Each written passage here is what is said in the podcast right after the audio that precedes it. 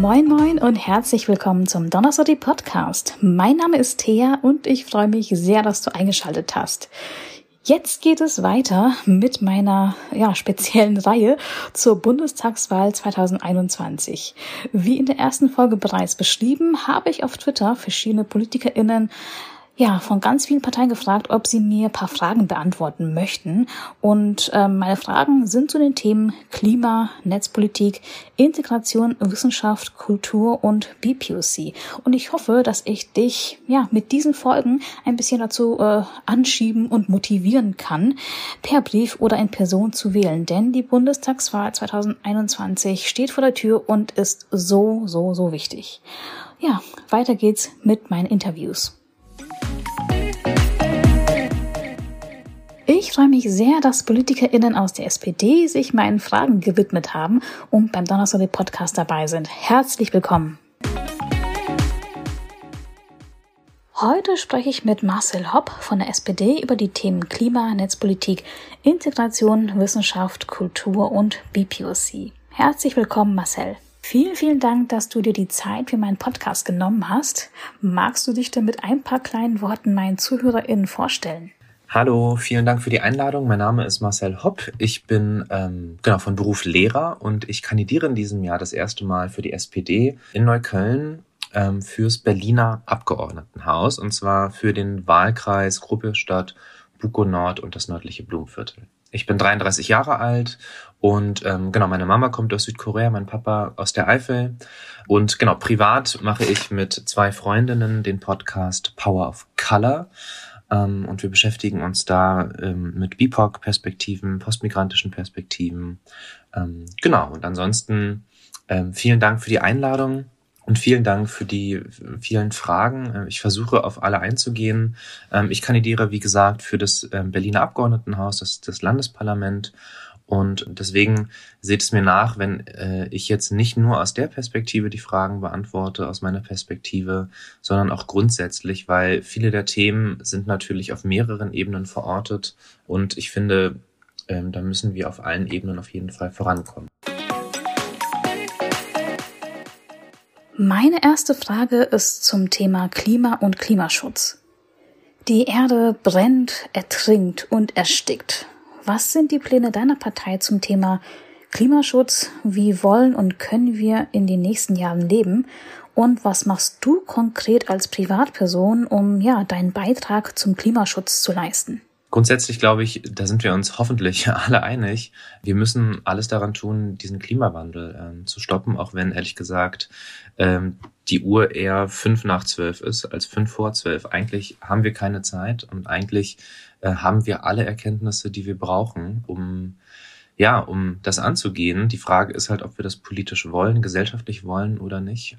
Und natürlich so grundsätzliche Dinge, die könnte ich jetzt einfach alle runterrattern. Ne? Ich meine, dass wir die globale Erderwärmung möglichst auf 1,5 Grad Celsius begrenzen, dass wir, ja, dass wir klimaneutral werden müssen. Das ist natürlich irgendwie eine Selbstverständlichkeit. Und gleichzeitig, wenn wir uns, ja, wenn wir uns die Bundespolitik angucken, dann ähm, muss man schon sagen, das sind natürlich ganz starke Interessen, die da gegeneinander äh, stehen, insbesondere wirtschaftliche Interessen, die immer wieder den klimapolitischen Zielen entgegenstehen und ehrlich gesagt auch mit Lobbyinteressen, die ziemlich schwer anzugehen sind. Deswegen muss ich an dieser Stelle auch ganz deutlich sagen, ich bin den AktivistInnen von Fridays for Future, dieser Jugendbewegung, äh, wie ich sie auch nennen würde, unglaublich dankbar, weil ohne die würde dieses Thema gar nicht so auf der Agenda stehen.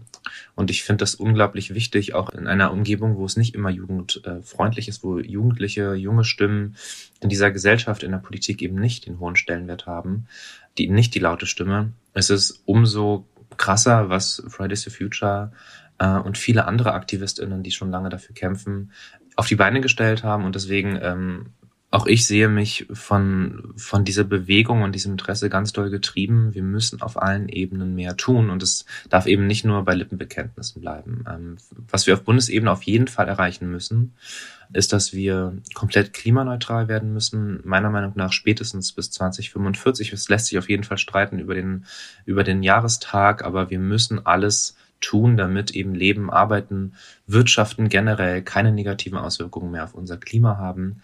Und wir müssen hier, finde ich, als eines der reichsten Länder der Welt ähm, mit Vorbild vorangehen. Also es reicht, es hilft nicht, wenn von konservativer, von neoliberaler Seite immer wieder darauf verwiesen wird, dass Deutschland ja nur einen kleinen Beitrag leisten kann und andere Länder äh, erstmal ihre Hausaufgaben machen müssen ähm, und dann verwiesen wird auf diese Klimabilanz. Wir müssen hier vor Ort in einem Land, das so reich ist, was auch so viel historische Verantwortung trägt, ähm, durch die ganze Industrialisierung in Europa, was äh, Klimaverschmutzung, Klimazerstörung angeht, müssen wir endlich handeln. Und ähm, ja, ich glaube, so ganz grundsätzlich, ich persönlich wünsche mir deswegen, dass es keine weitere ähm, Koalition auf Bundesebene gibt mit der Union, weil meiner Meinung nach die Union einer der größten Blockierer ist, die man sich im Hinblick auf Klimaschutz nur vorstellen kann. Und ähm, ich glaube, wir müssen abseits der Union Mehrheiten haben, die Klimaschutz wirklich ernst nehmen. Ganz grundsätzlich, glaube ich, brauchen wir bundesweit, und das ist eine große Herausforderung, weil hier ähm, ja mehrere Kompetenzen ineinander übergehen und es eben nicht nur Bundeskompetenzen sind, sondern auch Landeskompetenzen, teilweise auch äh, kommunale Kompetenzen. Wir brauchen aber bundesweit mehr Tempo im Ausbau der Stromnetze, der Bahnstrecken, Wasserstoffleitungen, Ladesäulen äh, für Elektroautos. Also diese ganzen Infrastrukturen müssen ausgebaut werden, strukturell. Und bezogen auf Berlin ist ähm, mir ganz wichtig, dass wir grundsätzlich den ÖPNV ausbauen. Ähm, hier ist aber meiner Meinung nach die gesamtstädtische Perspektive viel stärker in den Vordergrund zu setzen als jetzt nur eine Innenstadtperspektive. Also was ich immer wieder sehe in der ganzen Debatte um ähm, Verkehrswende, um den Ausbau von ÖPNV, ist, dass sie ganz stark geprägt ist auf der landespolitischen Ebene von, ähm, aus einer Perspektive heraus, die in der City lebt, ähm, die auch ähm, ja teilweise bürgerlich ist, die bildungsnah ist, ähm, die privilegiert ist. Und ähm, das ist mir ganz wichtig, dass eben hier gesamtstädtisch gesehen wird. Also die, man kann am, äh, man kann, wenn man am Stadtrand lebt, und hier gibt es eben auch zum Beispiel die Großwohnsiedlung Gropiusstadt, ähm, es ist einfach unglaublich schwer, sich auf eine Debatte einzulassen, dass man hier Lastenräder fördert. Ähm, das ist ja auch eine Forderung, ähm, dass man zum Beispiel Lastenräder mit 1000 Euro fördert. Ich finde das jetzt nicht, ich will das jetzt nicht schlecht reden. Das ist ja prinzipiell gut. Aber was man eben sehen muss, ist, dass es dabei nicht bleiben kann, dass es da, dass das nicht reicht, weil Lastenräder können sich in erster Linie erstmal diejenigen äh, leisten, die trotz der Förderung von 1000 Euro wahrscheinlich immer noch 1000 Euro ausgeben, um sich sowas anzuschaffen. Ähm, und hier braucht es eben auch für die gesamte Stadt Angebote.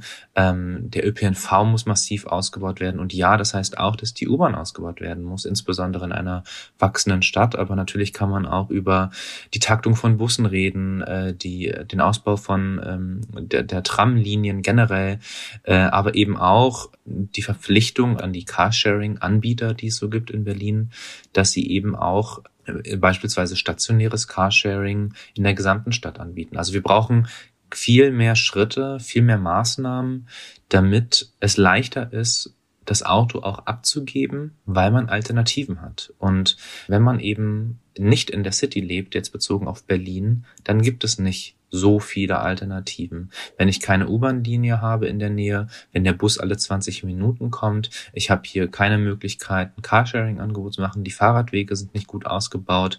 Ähm, das sind alles äh, so Faktoren, die ganz viele Menschen außerhalb der Innenstadt daran hindern, ihr Auto abzugeben. Und die fühlen sich auch in dieser ganzen Debatte überhaupt nicht abgebildet äh, und sehen immer wieder die Forderungen, die ja sozusagen systematisch richtig ist, nämlich weg vom motorisierten Individualverkehr hin zu äh, systematischen Lösungen, hin zu einem starken ähm, öffentlichen Schwerpunkt, für die wird viel zu wenig faktisch getan und aus dieser Perspektive wird viel zu wenig gedacht und das ist deswegen ein Problem, weil natürlich das Ansinnen ähm, total wichtig ist, dass man wegkommt von einer ausschließlich autogerechten Stadt, ja, und dass man eben in diesem Zuge auch aktiv was tut für Klimaschutz.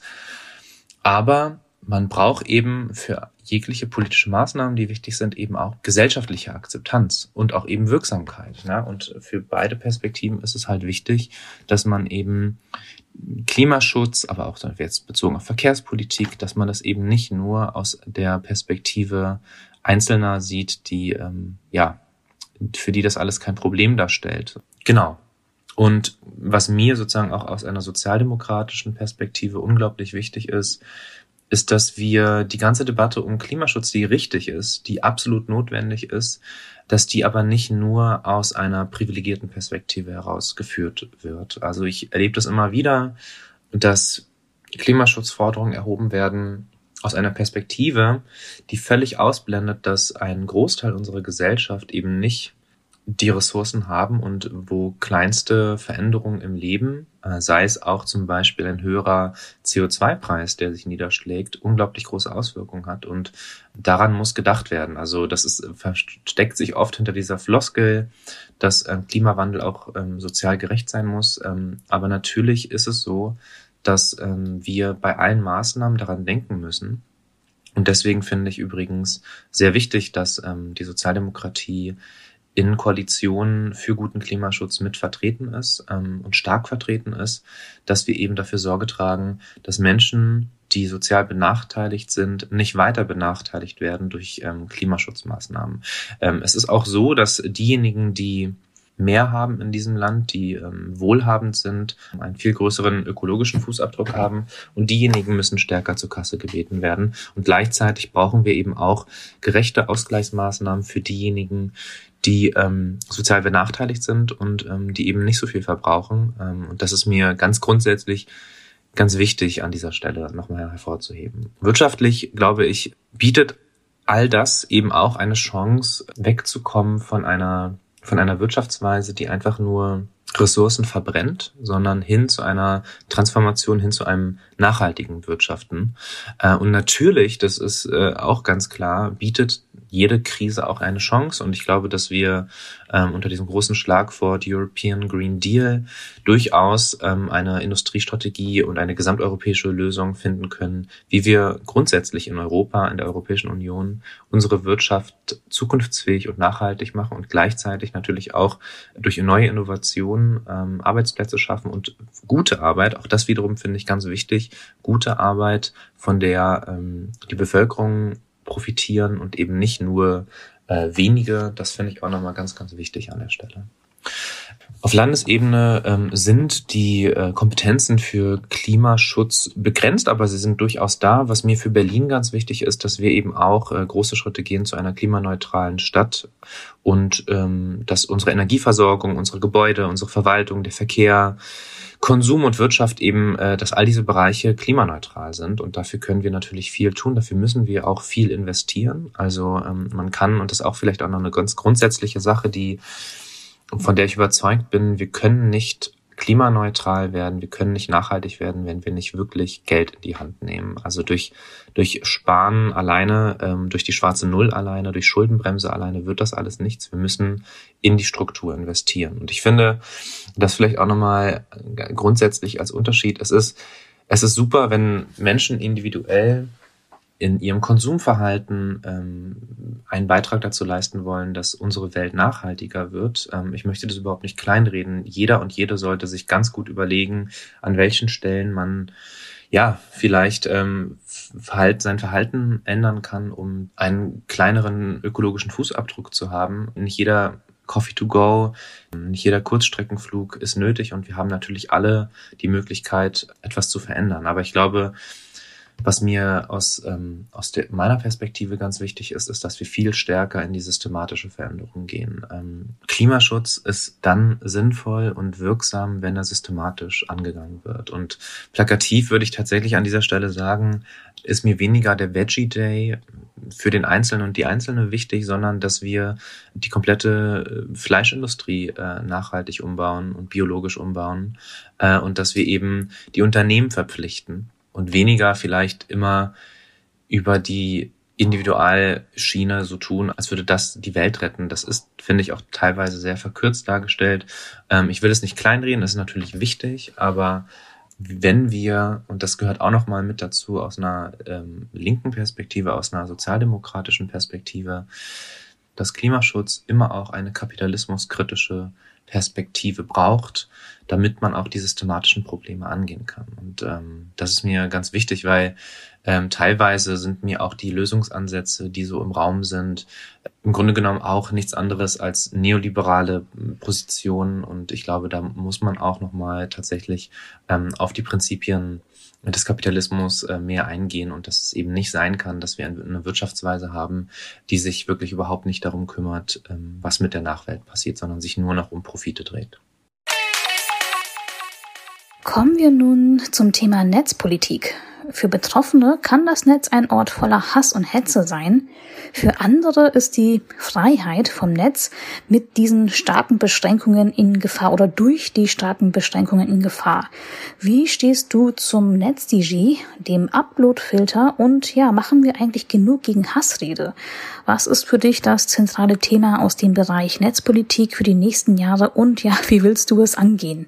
Das Thema Netzpolitik, ähm, finde ich persönlich, ist ein unglaublich relevantes Thema, was auch in meiner Lebenswelt äh, einen sehr hohen Stellenwert hat. Ähm, ich finde es wirklich ganz, ganz schwierig, dass das Thema Netzpolitik auf fast allen politischen Ebenen nicht die Rolle hat. Netzpolitik ist immer noch ein Thema, für äh, wenige und die meisten ParlamentarierInnen haben meiner Meinung nach immer noch nicht verstanden, dass Netzpolitik ein Zukunftsthema ist, das uns alle betrifft, ähm, das äh, insgesamt wichtiger werden muss und das maßgeblich unser Zusammenleben und auch die Frage von, in was für einer Gesellschaft wollen wir eigentlich leben, prägt.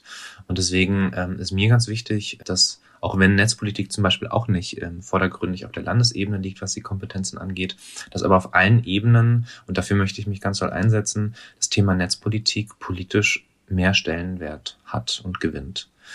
Grundsätzlich ist mir total wichtig, dass ähm, wir dafür Sorge tragen, dass konsequent vorgegangen wird gegen Hasskriminalität, im Netz, gegen Rassismus im Netz, gegen aber auch Betrug und andere Straftaten. Es kann nicht sein, dass äh, ja beispielsweise auch Twitter ein äh, im Grunde genommen rechtsfreier Raum wird, in dem die krassesten Sachen getweetet werden können, äh, Hass und Hetze, Rassismus, Morddrohungen und die dann teilweise auch tatsächlich folgenlos bleiben.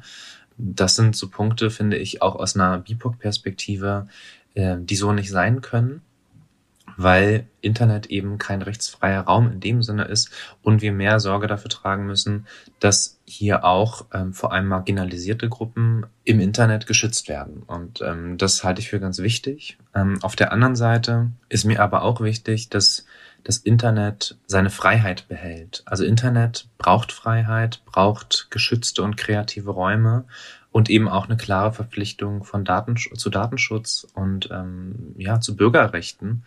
Und das ist etwas, was äh, in den letzten Jahren, was ich mit Sorge sehe, weil in meiner Perspektive zunehmend wirtschaftliche und auch sicherheitspolitische Interessen sich durchgesetzt haben. Und ich finde, wir brauchen hier eine grundsätzliche Umkehr also das ist schwer, weil es natürlich eine Balance ist. Einerseits äh, finde ich es wichtig, dass wir konsequent vorgehen äh, mit allem, was wir haben an ähm, Strafverfolgungsmaßnahmen gegen Hasskriminalität, gegen Rassismus, gegen Diskriminierung, gegen Morddrohungen, gegen antidemokratische Entwicklungen. Auf der anderen Seite finde ich es aber ebenso wichtig, dass wir die Freiheit des Internets schützen und dass wir ganz klar auch sagen, ähm, aus einer liberalen Perspektive müssen wir diese Freiräume, geschützte Räume sicherstellen, insbesondere aber auch, damit marginalisierte Gruppen in dieser Gesellschaft ihren Platz finden und ihre Stimme finden und eben nicht eingeschüchtert werden, zurückgedrängt werden, bedroht werden, wenn sie eben ihre Perspektive im Internet, äh, in, in sozialen Netzwerken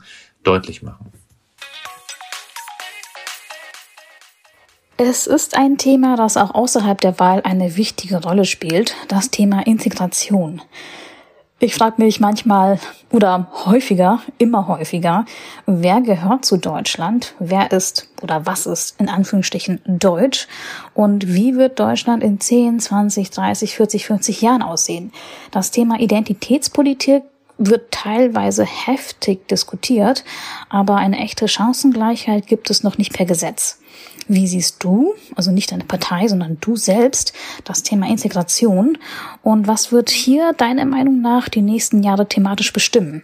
Und gibt es Aktionen und Bestrebungen von dir oder deiner Stadt, in der du bist, die du hier benennen kannst? Ja, Integration äh, ist mir persönlich ein großes Herzensthema ähm, und ich würde es auch gar nicht eher Integration, sondern Postmigration nennen, ähm, weil Integration für mich immer noch ein schwieriger Begriff ist, der ja, der so ein bisschen aus einer Mehrheitsperspektive sich an diejenigen richtet, die sich zu integrieren haben. So wurde, finde ich, viel zu lange in diesem Land dieses Thema verstanden. Und ähm, Postmigration bedeutet eben, dass wir zur Kenntnis nehmen und anerkennen, dass wir eine Gesellschaft sind, die von Migration ja betroffen ist, beeinflusst wird, in der wir als, ich habe auch zum Beispiel als zweite Generation, aber andere als dritte, vierte Generation hier leben und ähm, diese Gesellschaft prägen auf allen Ebenen und selbstverständlich äh, eine Berechtigung haben, hier zu sein, mitzuwirken, eine Stimme zu haben und diese Gesellschaft mitzuformen. Und es kann eben nicht sein, dass an ja, an jeder Ecke in Zweifel gezogen wird, ob wir jetzt dazugehören oder nicht. Ähm, ich finde, da müssen wir deutlich auch in der Politik machen, wer hier ist, wer hier lebt, gehört hierher. Und wir müssen aufhören, immer wieder zu, in Frage zu stellen, ob Menschen hierher gehören oder nicht. Äh, und deswegen ist es mir einfach wichtig, dass wir auch ein bisschen wegkommen von dem Gedanken der Integration hin zu ähm, ja, einem inklusiven postmigrantischen Selbstverständnis, ähm, das eben diese grundsätzlichen Fragen nicht mehr stellt. Denn klar ist auch, diese Entwicklung, die wir haben, dass Deutschland ein, eine Migrationsgesellschaft, eben auch eine Postmigrationsgesellschaft ist und weiter wird, diese Entwicklung wird weitergehen. Und wir müssen aufhören, ja, uns wegzuwünschen. Ich sehe das immer wieder ähm, in ja, Bürgerinnengesprächen, dass so ein Gegensatz aufgemacht wird von wir und die da und mit die da, da wird dann ganz viel in einen Topf geworfen und so getan, als ob das ähm, ja alles Menschen sind, die nicht hergehören. Und ähm, da muss ich auch sagen, aus meiner Lehrerperspektive, ich habe Klassen zum Teil mit ähm, 60, 70 Prozent ähm, Migrationsgeschichte und für die stellt sich nicht mehr die Frage, ob sie dazugehören oder nicht, sondern für die ist ganz klar, sie sind NeuköllnerInnen, sie sind BerlinerInnen und sie gehören hierher. Und ähm, deswegen ist es wichtig, dass wir dieses ganze Thema äh, aus einer ganz anderen Grundlage heraus betrachten. Und dafür setze ich mich ganz stark ein, weil ich sehe immer noch, dass eben diese Erkenntnis, ähm, dass wir eine postmigrantische Gesellschaft sind, bei weitem noch nicht angekommen ist. Ähm, weder in allen Parlamenten noch auf äh, noch in der Breite der Gesellschaft. Und ich glaube, das ist sehr wichtig, dass wir hier endlich mal große Schritte voran machen. Ja. Genau.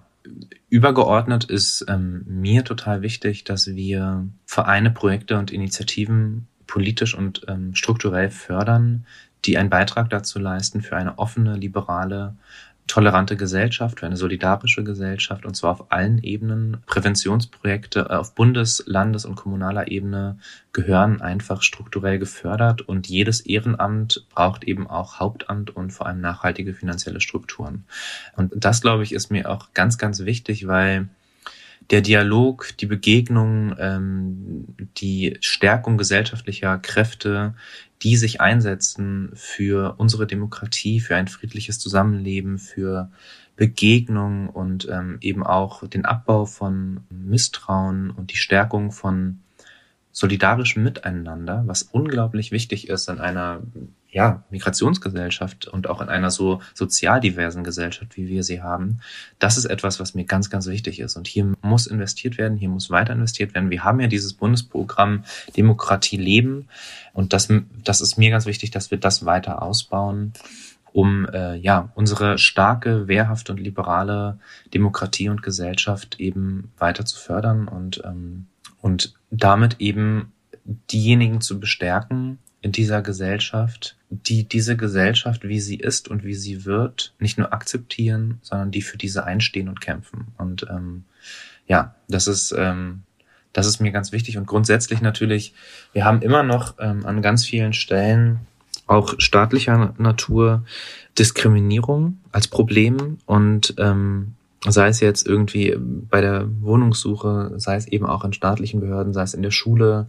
Ähm, das sind alles Punkte, die müssen wir einzeln angehen und die müssen wir reformieren. So, wir müssen unsere Strukturen überführen in eine postmigrantische Gesellschaft und ähm, das ist sozusagen die Kernherausforderung der Politik, dass wir hier unsere Strukturen auch in Frage stellen, unsere Perspektiven, die wir bisher eingenommen haben und dass wir hier eben alles dafür einsetzen, dass unsere Gesellschaft, dass unsere Politik, dass unser Staat diskriminierungsfrei organisiert wird. Und das heißt natürlich auch ganz klar, dass wehrhafte Demokratie eben auch bedeutet, dass der Staat ohne Kompromisse und konsequent gegen rechts, gegen rechte Tendenzen vorgehen muss.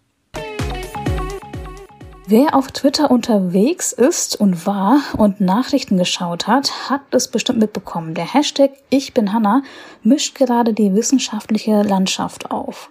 WissenschaftlerInnen berichten, dass sie ausgebrannt und deprimiert sind. Wie hat diese Diskussion deinen Blick auf das Wissenschaftssystem Deutschland verändert?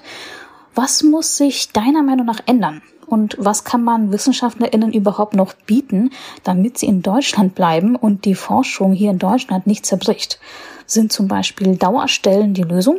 Ja, Wissenschaft. Unter dem Hashtag Ich bin Hanna wurde ja die wissenschaftliche Landschaft und auch die öffentliche Debatte darüber ziemlich aufgemischt. Ähm, gleichzeitig muss man, so wichtig diese Debatte darüber ist, schon zur Kenntnis nehmen, dass die prekäre Situation im wissenschaftlichen Betrieb eben viel zu lange schon ein Riesenproblem darstellt. Und ähm, leider ist das so ein Thema, was sich ehrlich gesagt in ganz vielen Bereichen widerspiegelt. Ähm, wir müssen mehr Sorge dafür tragen, dass wir mehr investieren in unsere, in unser Bildungswesen insgesamt.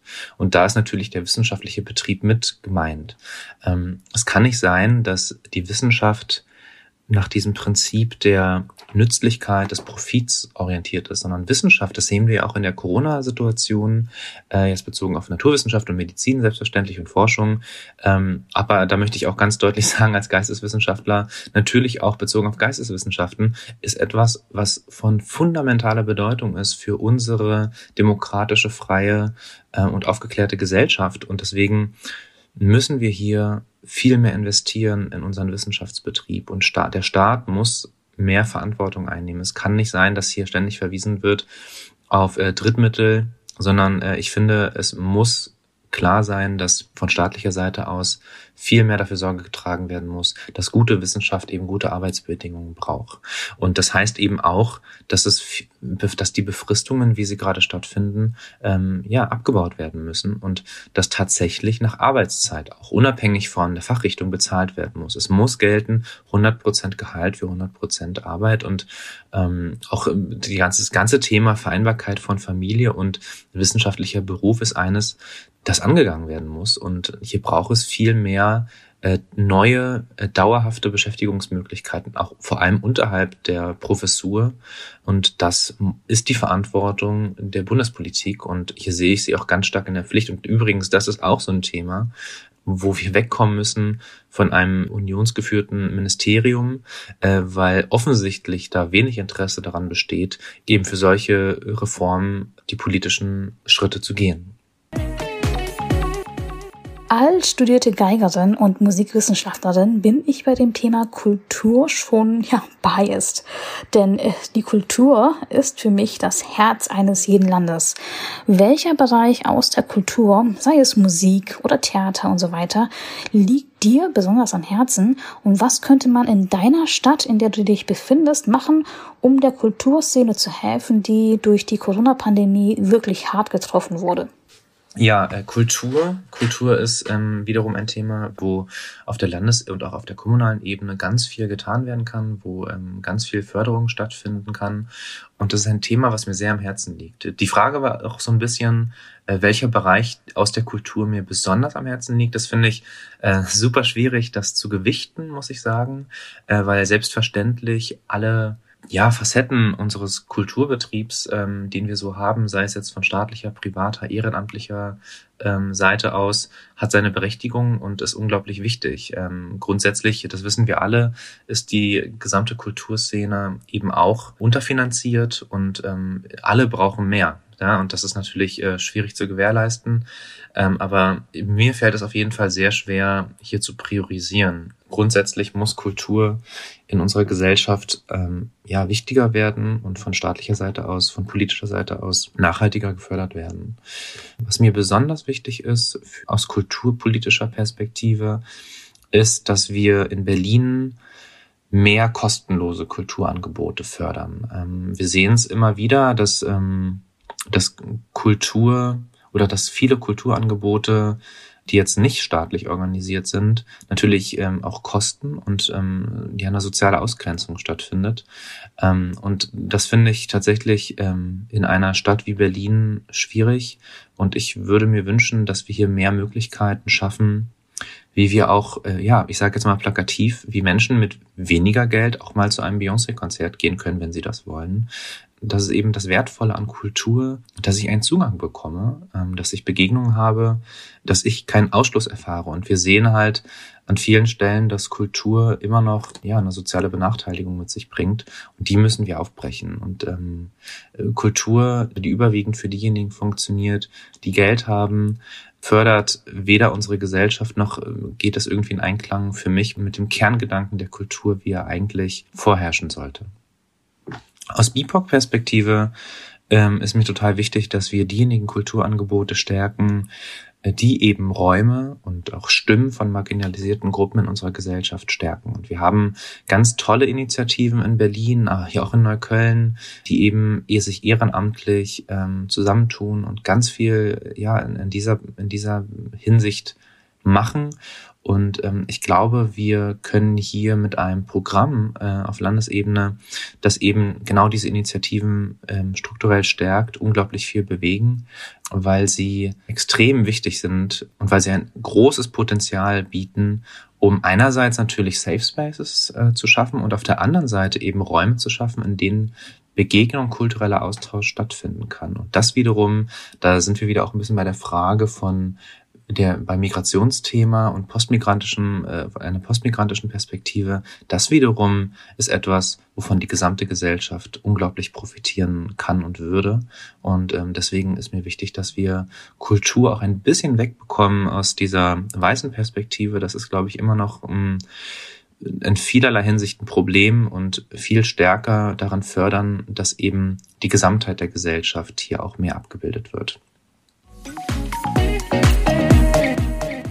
Zum Abschluss meines Interviews habe ich eine Frage, die mich persönlich sehr interessiert. Warum sollten gerade BPOC und speziell eine äh, WOC, also WOC, wie ich, dich und eine Partei wählen und unterstützen? Zur Erklärung, die Abkürzung BPOC bedeutet Black Indigenous People of Color und WOC oder WOC bedeutet Women of Color. Ich glaube natürlich ganz grundsätzlich, Repräsentation macht einen Unterschied. Und wenn wir unsere Parlamente anschauen, dann sehen wir einfach, immer noch eine krasse äh, Unterrepräsentation von Menschen mit Migrationsgeschichte, von BIPOX. Und das muss sich dringend ändern. Und ähm, deswegen finde ich, dass wir viel mehr Abgeordnete auf Landesebene im Landesparlament, ich meine, wir reden von Berlin, ja, das ist eine Stadt, die sich auf die Fahnen schreibt, auch im Selbstverständnis, ähm, dass wir halt super vielfältig sind, dann muss sich das auch im Parlament abbilden, weil das grundsätzliche Problem ist, dass äh, dort eben Entscheidungen äh, getroffen werden und wenn da Perspektiven fehlen, eben weil sie unterrepräsentiert sind, dann hat das reale Auswirkungen ähm, auf politisches Handeln, auf Gesetze und ähm, darauf, wie unsere Stadt äh, organisiert wird. Und deswegen ist natürlich der vordergründigste äh, Grund, dass Gesellschaft sich repräsentieren muss in allen Strukturen, aber eben natürlich ganz besonders auch im Parlament. Äh, und ebenso, darauf bin ich jetzt schon ein paar Mal eingegangen, die postmigrantische Gesellschaft, das postmigrantische Selbstverständnis, das muss sich eben auch viel stärker im Parlament abbilden und viel mehr gelebt werden vom Parlament. Ähm, deswegen ist nicht nur die Frage der Herkunft äh, eine entscheidende, sondern eben auch die ganz grundsätzliche Frage, ob diejenigen, die dort BIPOC sind, äh, eben auch im Sinne einer postmigrantischen Gesellschaft ähm, kämpfen und sich politisch einsetzen. Und das ist mir auf jeden Fall ein ganz wichtiges Thema. Genauso wie mir äh, wichtig ist, dass wir auf allen Ebenen für Anerkennung, für Teilhabe und selbstverständlich auch konsequent gegen Diskriminierung und Rassismus ähm, auf allen Ebenen uns einsetzen. Das ist mir auf jeden Fall auch nochmal ganz wichtig. Liebe Zuhörerin, ich hoffe, dir hat diese spezielle Donnerstory Podcast Episode über die Bundestagswahl 2021 gefallen. Höre doch auch in die anderen Folgen meiner Bundestagswahl-Miniserie rein und schreib mir einfach auf Instagram oder Twitter, wie du zum Beispiel die Fragen, die ich den PolitikerInnen gestellt habe, beantworten würdest. Alle Links, wie du mich und meine InterviewpartnerInnen kontaktieren kannst, findest du in den Show Notes. Hab vielen, vielen Dank für deine Zeit und bis zur nächsten Folge. Tschüss!